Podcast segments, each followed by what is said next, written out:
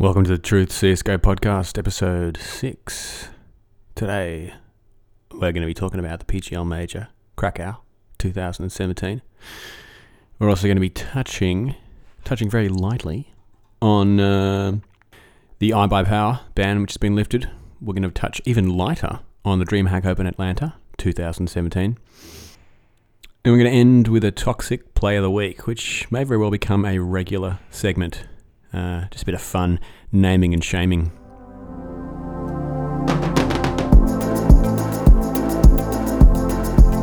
Are we rushing in? Or are we going sneaky beaky like?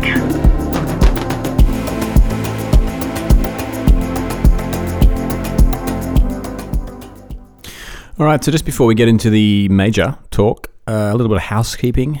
This podcast is now available on Stitcher. So if you've been listening to it on iTunes or SoundCloud uh, and you have an Android phone, I think Stitch is available on Android. Share it, tweet it, uh, get it out there. I haven't advertised it. I uh, tried to post a couple of things onto Reddit, but I think it they basically sort of got sucked down the feed pretty quickly. Also, I don't really have a name in the scene. This is not my job. I don't work in esports. Uh, and I'm also never going to take gambling money to promote this podcast. So if you like the episodes, get behind them and uh, share them with your friends. Speaking of posting things on Reddit, I did try to link my latest podcast, but it was banned because in the episode I talked about the cheating videos from this guy Concept regarding pros who are cheating. And specifically, my podcast was banned, or at least the, post was banned regarding Rule 6 on the CSGO Reddit site or sub subreddit, which states that I can't report scams or scam methods or post gameplay or profiles of alleged cheaters, discuss cheats in technical detail, link to cheat related websites, or name them publicly or report cheats. So uh, I get why this rule is there. Um, well, I, I think I, I get it if it's been proven over the last few years that Valve has a foolproof anti cheat system, then any discussion of cheats, especially uh, when it comes to the pro scene, must basically come down to ignorance and probably would be pretty tiring to the people who've been on those Reddit boards since their inception. Um, but from my perspective, as someone who's played CSGO for a very long time, since one basically, but never really participated online that much, and um, actually doesn't really have an opinion on this whole pro cheating thing.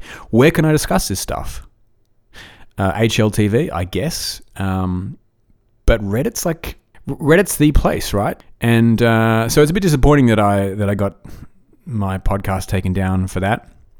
Um, especially as as I think I made the point of giving pros the benefit of the doubt. Right? It's obviously not a normal thing or a normal characteristic to have balls big enough to swindle millions of people. Uh, which is, I guess, what they'd be doing were they cheating. And look, I'd be disappointed if they turned out to be cheating. So I guess there's another way I could uh, talk about cheating, and that's on the com- comments section of the concepts videos on YouTube. But personally, I've never commented on YouTube videos, and I'm not about to do so. It's kind of like, I don't know, I'd rather step in shit, to be honest. Enough about cheating. This would probably get my podcast banned again from Reddit. Although I'm really just talking about Reddit here. I'm not talking about cheating at all. Anyway, anyway, let's move on to the major. So, if you're listening to this podcast, I assume at some level you're interested in Counter Strike, which means that you probably watched the major. You've listened to uh, the breakdowns. You've probably listened to Thorin's breakdowns, um, and I encourage you to do so. Uh, if you're into it, I am approaching it maybe from a little bit of a different point of view to what's been out there thus far, and I'll get to that in a moment. But um, just to wrap it up, if you if you did not see the major for some reason you're listening to this podcast and, and you you're ignorant of the result of the major, go and watch it now. What are you doing? But uh, Gambit won it in a final against Immortals, and the big story of this year was that uh, of this event was that these two were not expected to get to the finals at all. The favourites really were SK, Astralis, and FaZe. FaZe got knocked out very quickly, and then uh, Astralis knocked SK out, and then were in turn beaten by Gambit. So let's talk about what happened. Um, I did actually mention uh, why in my last episode why I think FaZe lost, and why I don't think they're going to improve anytime soon. All right, so Astralis versus SK. This for me was the highlight of the whole competition, really, um, and specifically the map cache, and specifically round 19. If you don't know what I'm talking about, load up GoTV or go back to YouTube and Google this ASAP. Drop what you're doing, stop your car, Google this, put it into YouTube. Astralis first SK PGL Major Krakow 2017. Go to round 19. And this, to me, is the most fascinating round of Counter Strike I've seen in a long time. And let me just kind of set the scene as to why. So SK's been almost unbeatable for the last few months. They've been on this massive winning streak, taking tournaments left, right, and center. And a huge part of that has been the aggressive backbone of Fallen and his AWPing specifically around mid area of a lot of maps, uh, CT sides specifically as well. But especially when you look at their previous matches on Cache in the last few months, his domination of mid with his AWP is sort of has been unbeatable. But if you go to round 19 of this match, you will see a combination of plays from Device and his team around him to systematically make Fallen obsolete in the game, to rub him out, basically, to completely uh, emasculate him on the map. Um, and every time device peaks, it's after a smoke or a flashbang or a molly from one of his team, as if he knows exactly where Fallen is going to be peaking, where his teammates are going to try and boost him, uh, where they're going to try and bolster his firepower. Uh, it's masterful. Here's the, here's, the, here's the thing, though. It's so obvious that Astralis has become a machine specifically built to destroy SK that it's almost like they became too focused on that. Um, the way this utility is meted out for this one guy and so specifically in terms of his location. This is obviously a team that has studied SK demos over and over and over again. Which, look, it's not a bad idea going into this final, into into the major. SK is everybody knew it. SK was their number one rival. If they weren't going to win, SK was going to win, um, and and uh, they had a lot more to look at of SK's demos, and SK had had to watch of them. Um, you can see this as well in the match on Overpass, which was uh, Astralis versus SK, which is normally a map that SK dominates. Uh, I was speaking about um, the CT AWP of Fallen. When he pushes Bathroom with that CT AWP, it's, it's just been shutting everybody down. Um, and I think SK had a 15 3 win streak on it. I, Don't quote me on that number, but it was something like that. Um, but once again, Fallen was completely neutralized by Astralis and by Device. And Device very rarely peaked Fallen clean, but when he did, it was when he knew he could get there just a tiny bit quicker, or he pre fired because he knew that Fallen would be in one of only a handful of spots. It's like the guy knew Fallen better than Fallen knew himself. Um, and because of this, now because this was in a semi, SK were taken out of the competition before the finals. What this did was like um, a move that occurs in NFL. I don't know NFL very well. I'm Australian, but this also happens in rugby, where a player's got the ball and they're running towards the, the touchdown line or the try line, if you're Australian, and one of the teammates sees an opposition member about to take his teammate out, the guy with the ball, and so he tackles the that opposition uh, member, so his teammate can can run clear to the end of the line. This is called shepherding, and this was Astralis shepherding Immortals basically into the comp, into the finals by taking out SK, because none of the teams in the finals really had a chance against SK. Gambit probably didn't. Maybe they had a small chance, but Immortals definitely didn't. Um, and so, look, this meant that uh, this sort of one-sided approach to their preparation meant that that Astralis didn't really have enough of their own identity and uh, ideas to, um, to to to beat Gambit. Um, without the sort of the boogeyman of SK, they just didn't have the same con- cohesion that they, they usually have. They, they were off balance. Um, because it was a game. One of the matches was was overpass, and they just whipped SK at that. But it was as if they didn't have a game plan beyond neutralizing Fallen, who, unfortunately for Astralis, is not a member of Gambit. And we have seen Astralis dominate on overpass before. Glaive's sort of late round calls, which meant them they were rotating and the T side quicker than the other side could keep up. And I'm thinking specifically of their matches against VP at the last major, uh, at the Clash for Cash. No one could sort of keep up with them, but it was as if they'd almost used up all their ideas just to beat SK. That a team like Gambit could come and beat them on that map specifically.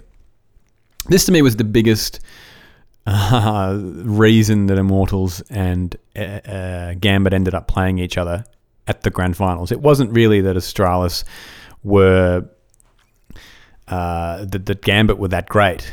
It was really that Astralis was sort of the machine that was built to take SK down, but unfortunately, because of the draw, it just came too early in the competition for them. Um, now, let's talk a little bit about Big, because Big was a bit of an upset in the tournament as well, getting further than people expected, and that was nice to see a new competitor who, personally, I didn't know too much about.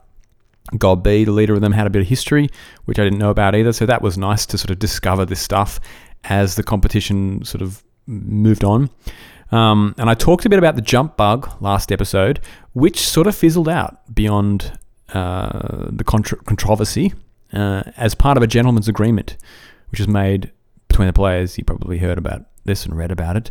Um, although I did see that the jump bug was used by Big a few more times after this gentleman's agreement, I assume were they genuine about that agreement? It was probably just a muscle memory thing at that point. That was how they'd prepared. They'd prepared to exploit it.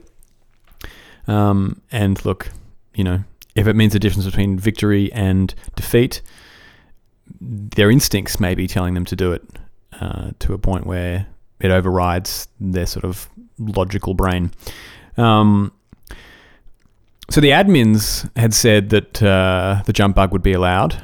And I, I, suspect that's possibly because to rule against it uh, at that point would have been untenable for the event, whether it be sort of prohibitive in terms of cost and replaying matches or logistically rescheduling things. I mean, it was a huge event that they put on, and uh, it was an enormous stadium that they'd booked out.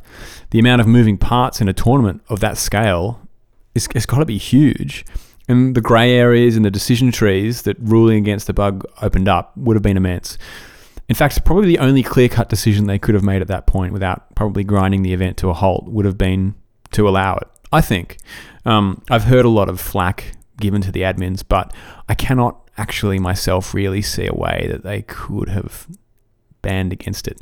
And look, I understand why it's annoying to people. And I think the reason people really get annoyed is because uh, it's obviously not an intentional gameplay mechanic, right? It's a fuck up on the Valve side, and Big were taking advantage of that rather than bringing it to Valve's attention earlier. And what that does is say that um, it's, it's Big's basically saying our victory is more important than the community or the game, uh, which is an idiotic short term way to play, right? Without the community, without the game, there wouldn't be a tournament to have a victory at. Uh, I know it's hard for us to know what, if anything, Big did to communicate this bug to Valve, but I guess I assume nothing. Otherwise, it would have. I assume they would have brought it to the public's attention at the same time. So for me, the real victory in this scenario came from the other players, like Fallen, karrigan, shox, making the decision to place social pressure on each other to not do the bug with this gentleman's agreement. And now these guys see each other at every tournament. And the players have said before, it's like one big family. So the threat of social fallout, I think, is a good one. And it's satisfying for an audience member, too, personally. Because civilization, after all, is the mutual acknowledgement and respecting of another's rights. And in a game that quite often has some fairly uncivilized stuff associated with it, which I will get to in the little toxicity case I talk about later. Um, I think this is a great example to set for the scene and for the tone of the pro scene in general. I think this was a difficult decision that the admins had to make, and the players, to their credit, stepped up and, and made their own as well.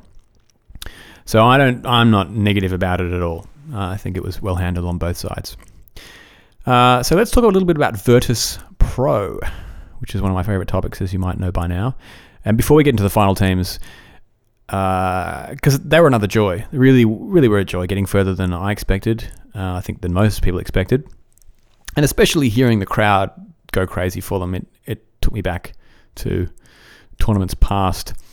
Um, but in the end, I think for them, Taz sort of seemed to be losing most of his aim duels, and it was as if either Snax wasn't able to communicate effectively enough, or or perhaps byali, to be honest, isn't isn't amenable at this point to communication, because he had his sort of typical on again, off again, uh, Alu style uh, game, which which which veered from brilliance to utter, you know, crapness, utter silver silver play. And it, seems to me that Virtus Pro are always getting caught out by other teams just completely unawares. Uh, it's just an impression. I haven't really done any rewatching of, of VODs looking for this uh, specifically. But it, it does strike me that they often die not from pure aim battles, but from being outpositioned or outmaneuvered. As if as if VP have been so focused on executing a set play, they've stopped being aware of possible flanks. Uh, I don't know what that says about them or what that means, but I've noticed it. Yeah. I think byali needs to get some more sleep in general. Basically, every time they cut to him in any tournament ever, the guy's yawning. Mate, get to bed. Just do it. Take some melatonin if you can't. You know, I don't know if it's legal in Poland, it's not in Australia, but you can get it in the US. Ship some of that into your uh, Polish apartment. Take a take five milligrams before a match. Get your eight hours, and uh, win a tournament for me because I'd love to see that. It was a big joy to see them performing in front of a crowd again. Let's go to the final, mm, uh, the, the grand finals between Gambit and Immortals. And uh, I had a blast watching this. I really did. Came down to three maps. Immortals beat Gambit in the first map. Gambit came back in the second two. And look, Immortals always seem to me like the small brother of SK. The players seem like younger, less composed, without that sort of backbone leader of Fallen. Um, and some of the references by Red Eye seem like Fallen is sort of their leader by proxy as well, as if he was giving them advice in between the games and stuff. But whether that's true or not, he's not in the game with them. So I think the, the, the IGL is Steel, and Steel seems like a nice guy. Like he's a really genuine guy in his interviews. Uh, he seems good willed, but he does seem very young. Like, very young. Um, and I don't mean age wise necessarily, just just a bit in awe of what of, of, how far they were getting. You know, excited, but but a bit overwhelmed, I think. And uh, personally, I think Immortals didn't did themselves no favors getting so antagonistic in the booths in previous matches before this final, uh, specifically the one with Big. There's I, I, there's a lot of encouragement of that stuff from the desk, and it does make for good TV, basically.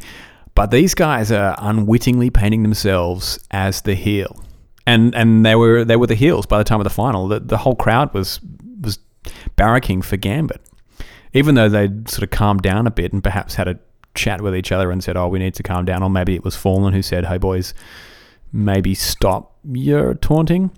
Um, especially KNG came off as having very little grace under fire. He, he not only taunted, taunted his opponents with every victory, but he was even smashing his keyboard repeatedly after they lost the major.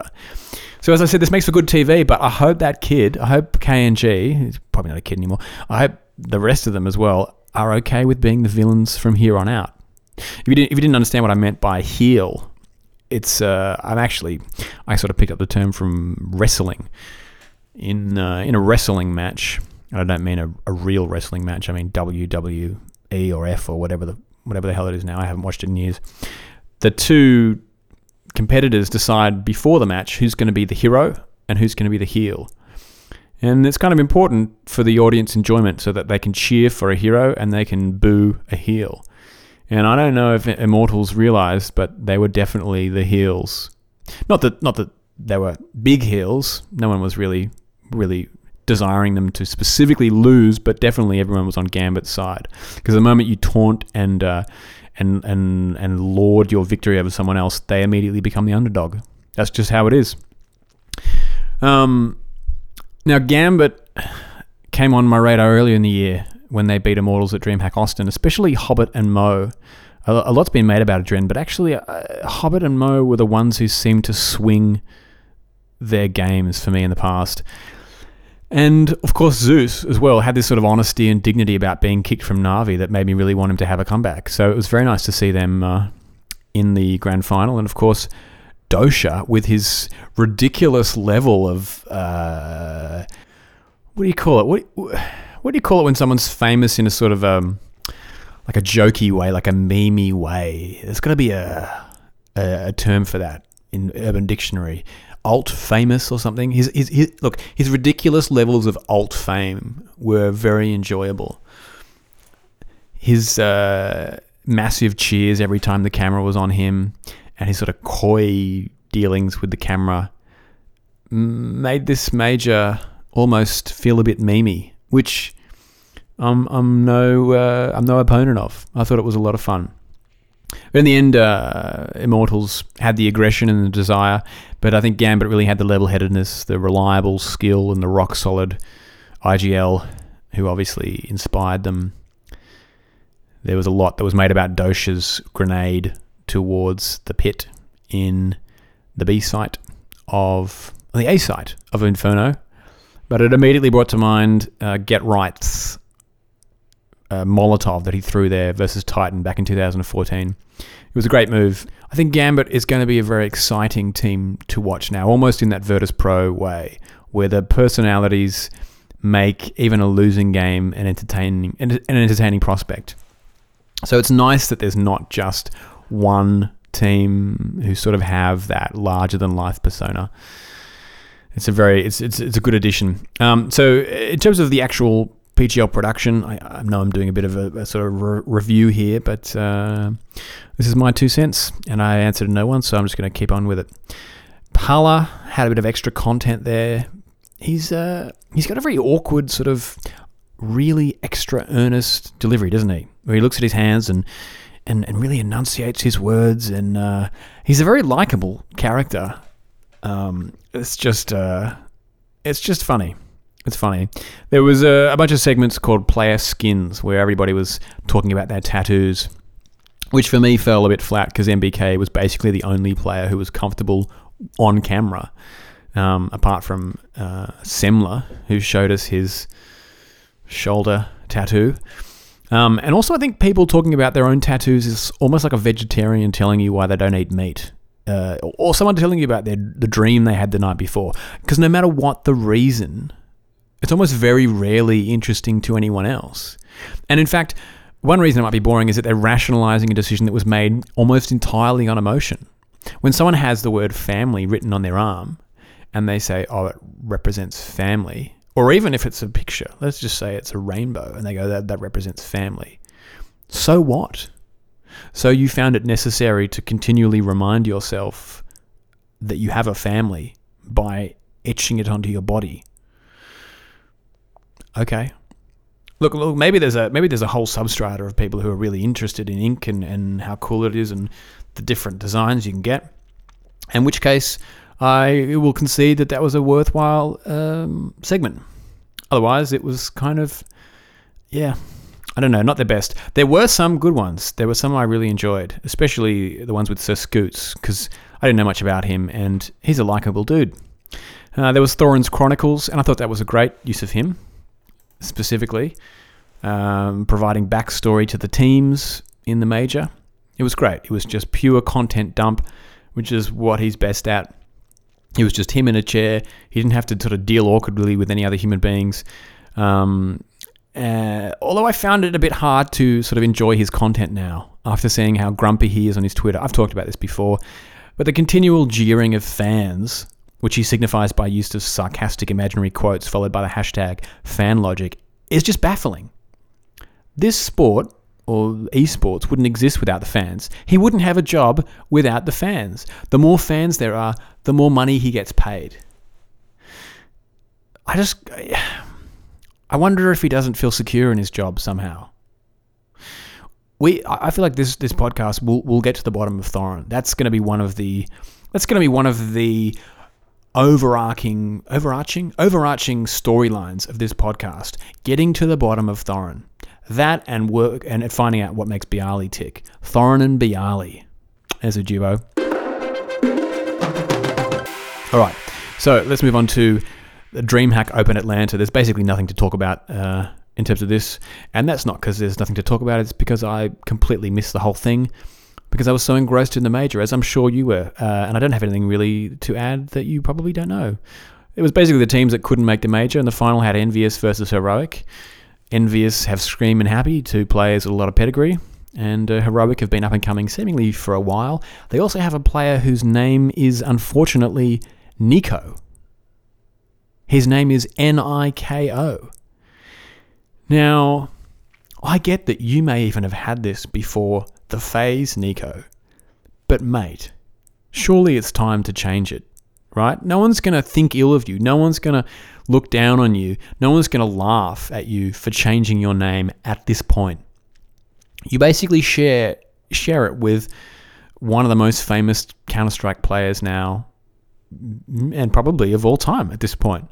It's like if I was a an up and coming singer, and my name was Michael Jackson, or or I was a, a, female singer who wanted to become a pop star, and my name was Madonna. Then maybe this comes down to your management, Nico, and uh, them not really doing their job. Because if I was a young up and coming Madonna's manager, I would say, "Listen, young lady, change your name."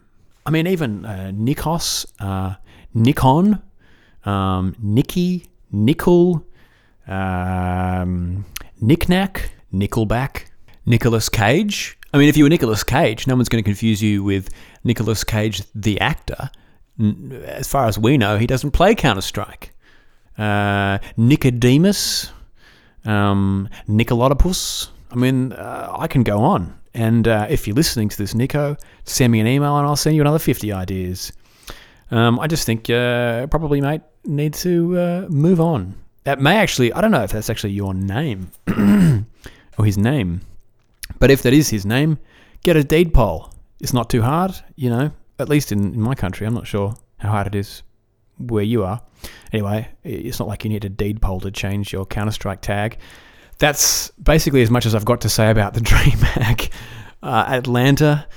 Uh, I'll watch. I'll watch the DreamHacks, um, but not if they're coinciding with the major. I'm sorry. So let's move on to the ban that's been lifted on iBuyPower, the iBuyPower players.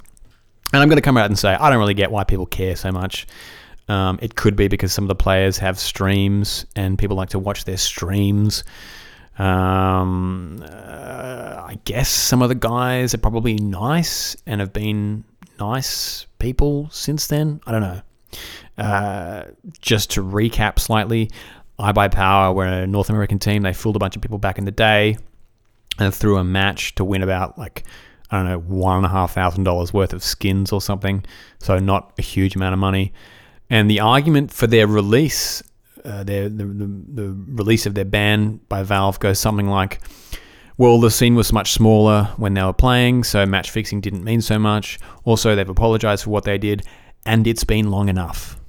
Well, firstly, how do you determine what is long enough? Uh, perhaps a better question is Does banning them for any longer produce any sort of reasonable deterrence? Uh, I think it's quite well known that deterrence really isn't a great way to stop crime in general. Um, but Valve waiting this long to unban them was probably necessary for match fixing and the consequences to be taken seriously. I believe the new ruling is going to be a five year ban for any evidence of match fixing, which I guess makes sense in in a non random way, in that if you're 19 and you match fix, you'll be unbanned by the time you're 24. And in some ways, your chances of being a pro is probably over, at least the way we consider players these days. Personally, I'm not convinced that they should be unbanned at all. I look, I haven't met the guys. I haven't watched their streams beyond a few clips here and there. And you might say, well, well, well, don't we all do stupid things as a teenager and when we're young? And I would reply, sure. And you might say, well, were the stakes lower back then because the scene wasn't as big? And I would say, sure. But at some point, these are people who've demonstrated they're willing to abuse other people's trust in them um, when they think they can get away with it. In fact, the stakes not even being that big uh, the stakes being smaller back then, is an argument against them in some ways because if you were to say that they wouldn't have done it were the stakes bigger, you're simply suggesting that their morality is for sale for the right price. I.e., if there'd been a million dollar major back then, they wouldn't have sold their souls. Uh, they wouldn't have sold them for $1,500. Uh, so, look, I don't feel that charitable towards them. I think uh, people who match fix can fuck off and die. Um, well, not die, it's a, bit, a bit, it's a bit mean, but maybe just not be involved in the sport at all. It's interesting that they've sort of stayed so involved. It's been quite a few years. Uh, and, and I don't know what that says about their passion about CSGO or their lack of imagination to do other things. Perhaps it says something about both of those things. We'll see if they return to competitive playing, and uh, I will keep, be keeping an eye on them myself. Let's move on to the toxic play of the week. Toxic play of the week. Now, this is not going to be a weekly thing because I don't put out these podcasts weekly. I put out these podcasts when I damn well like it. But I think it's got a nice ring to it. So, a couple of days ago, I played with a guy who kept at me with these rhetorical questions, right? Um, I wrote his name down because I think a bit of naming and shaming is in order. Uh, one of the one of the great reasons why people act like such assholes online is because there's, there's sort of no there's no repercussions. And look, by being named on this podcast, I don't envisage there's any repercussions for anybody. Let's be honest. But maybe, maybe at some point, one of his mates is going to hear this podcast and tell him about it, and he'll feel just the smallest amount of shame, perhaps. Perhaps. Maybe he'll just be angrier. We'll see. So this guy's name was I Bought the Game. That was his name. I Bought the Game. And uh, he was with three mates Trevor, Michelle's Patisserie, and Game Over. So wildly imaginative names there. One of them was called Game Over, one of them was called Michelle's Patisserie, and one of them was called Trevor.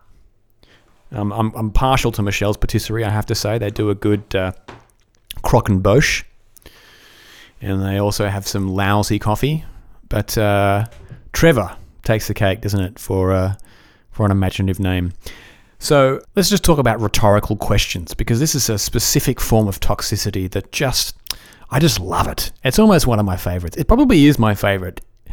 Now, rhetorical questions, uh, in case you don't really know what that means, you might have heard the term and not exactly know what it means. Rhetorical question is a question asked without the expectation of an answer. It's usually done for literary effect, but in the term, in, in, in the case of Counter Strike, it's it's usually purely to aggravate someone. So, for instance, I had this play where it was me versus one of them, and um, in a sort of a clutch situation, and the adrenaline got the better of me, and I whiffed a few shots with the M4A4. And this guy, I bought the game, starts hammering me with rhetorical questions. AKA, how are you so shit? how are you in this rank? How did you miss those shots? How did you play like that? How are you on this team? Um, answers that obviously, uh, questions that obviously don't need an answer, right? Because he knows the answers. How are you so shit? Well, that, that's that's unanswerable. How are you in this rank? Well, I played enough, and obviously got ranked up by Counter Strike, uh, by Valve. And uh, you know, how did you miss those shots? Because I missed them because I clicked my mouse and was pointing in the wrong direction. Um, so uh, all this does is just add to my stress and adrenaline. And if you've pubbed, um, if you've if you've uh, match made with randoms, you'll know exactly what I'm talking about. This particular flavor of rhetorical questions makes things worse because they're unanswerable and they purely up the stress of every member in the team. So I told this guy I didn't really appreciate his input, that he was being quite rude. And he said, ha ha ha, well, I'm part of a four man and we're all friends, and I was lucky that they didn't kick me. So I was basically kicking, uh, playing Counter Strike at their, uh, you know, only by the grace of this guy, I bought the game. Now, this guy's friends actually seemed quite nice, uh, but he reminded me of a high school bully who somehow had control over other less aggressive students for a reason unknown to me. And why people who are seemingly a little more reasonable let themselves be the silent henchman for some asshole is just a mystery to me. It's a human mystery. If you have any ideas, write in and let me know, because Counter Strike is the school of life here. That's what it's going to become. And uh, look, I find it endlessly fascinating online the way ugliness in people's personalities is drawn out, like meat that's kind of forced through a mincer. Some of the things that people say and write are just horrific in their racist or, uh, I don't know, inflammatory manner. I can't, I can't count the amount of times I've played with someone called uh, Adolf Hitler or Hitler was right or die in ovens Jews. I mean, absolutely insane stuff.